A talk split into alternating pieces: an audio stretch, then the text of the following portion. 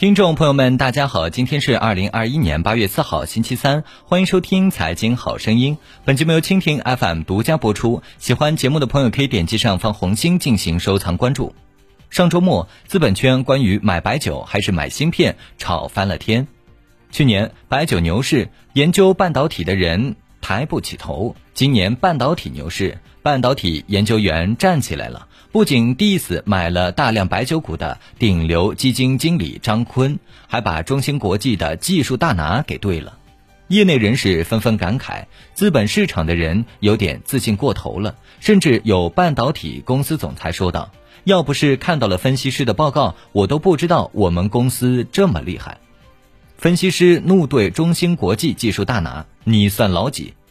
近日，网络流传了几段微信群聊的对话。有一个半导体行业五百人的微信群内，在群聊对话中，被称为中芯国际光刻胶负责人的杨晓松直接在群内表示：“别扯 ARF，没一家能看的，个个都不敢来见我。”某券商首席分析师在群里对了杨晓松，并称：“你算老几？”随后，这位首席分析师转发了自己前几天的文章，如何重新认知中芯国际。对其股票进行推荐，他称中芯国际进入实体名单后，完全基于美系设备的七纳米，其现实意义远小于基于国产设备的成熟工艺。晶圆代工厂并不是半导体的最底层技术，只是芯片设备、材料、工艺的集成商。中国半导体的主要矛盾已经从缺少先进工艺调教，转移到缺少国产半导体设备、材料。对此，杨晓松继续表示：“你知道的太少了，并在群内发了一个微信奸笑的表情。”先科普一下 ARF 光刻胶，ARF 光刻胶是半导体行业卡脖子的项目，也是半导体光刻环节之核心，必不可少。光刻胶是一种感光材料，在光的照射下发生化学反应，利用溶解度的变化，将光学的信号转化为化学信号。通过曝光、显影及刻蚀等一系列步骤，实现电路从眼膜转移到基片上。因此，光刻胶的性能决定了集成电路的集成度，进而决定了芯片的运行速度、功耗等关键参数。所以，系集成电路制造工艺中最关键的材料。最后，某首席分析师被群主请出了群。最近行情好，他太激动了。而基金君注意到。有位以文长出圈、管理规模近四百亿的基金经理，也在群里发表了意见。资本市场的人有点自信过头了。对此，不少网友表示：“知识改变命运，懂太多影响赚钱。”也有调侃说：“前几天一位半导体行业的老同事问我，资本市场炒股票的是不是都疯了？”我回他：“还有不少人没疯，可能是咱们的格局太小了。”张坤也被 diss。此前，因为重仓多只白酒股，张坤管理的易方达精选曾被称为世界第三大名酒庄。在同样的群里，有分析师批评张坤称，享受的更多的是国家高速发展的红利，拿了公众的钱，作为公众人物，更应该考虑社会责任感。猛烈抱团白酒，对社会价值观影响太坏，还是要多反思反省。这几年，国内硬科技的发展也是日新月异。以国内没有真正的科技企业为自己抱团找借口，也是不负责任的表现。白酒股还能买吗？据统计，过去的一周，贵州茅台市值减少两千七百亿元，缩水到两点一万亿元；五粮液也蒸发超一千九百亿元市值，最新市值跌破万亿大关。山西汾酒损失超八百亿元，市值跌破四千亿元大关；泸州老窖和洋河股份则分别蒸发超六百亿元、超五百亿元，市值都在两千五百亿元左右。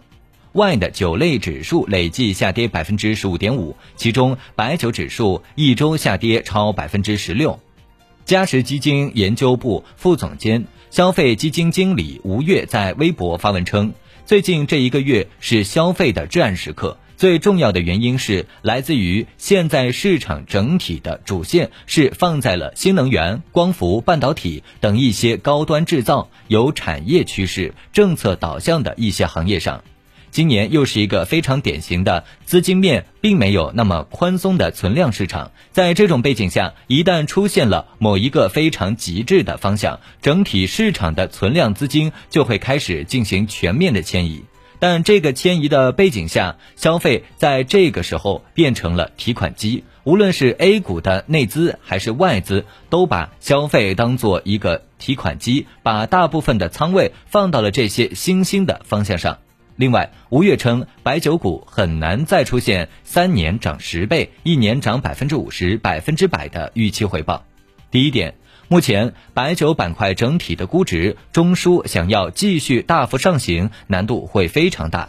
原因在于，我认为外资边际大幅流入的阶段已经过去了，后面还会有流进流出，但是流入最快的阶段应该已经过去了。第二点，从目前整个产业的角度来看，白酒过去三年整个的产业周期向上的趋势也已经进入到了一个中期阶段。就是在高位维持，想要全面的进一步大幅提升、大幅超预期，这个难度非常大。正是因为基本面保持平稳，很难再加速，叠加外资资金面很难再进一步大幅的流入，使得只看白酒的龙头标的整体的股价表现和估值表现都不会像过去那样亮眼。所以，对于白酒的龙头，未来两三年，我对它的定位是。底仓配置性的资产很难再出现三年涨十倍、一年涨百分之五十、百分之百的预期回报，但是这不影响白酒依然是一个非常好的赛道，因为这个赛道的商业模式很优秀，它永远有机会，但是机会可能会体现在出分化、操作难度和投资难度会比以前更高。从今年开始往未来几年来看。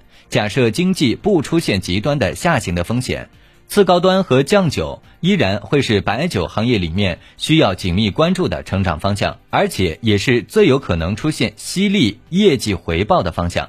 但是，想要抓住次高端，想要抓住一些黑马，抓住一些所谓的未来能上市的酱酒，必须要求投资人能够具有更加专业的眼光、更加勤奋的态度，以及对一些公司不带偏见的审视。不是说只买白马，只买优秀的公司，而是对于黑马，对于有可能成为白马的公司，我们一定会放更多的精力去关注。以上就是本期财经好声音的内容，我们下期见。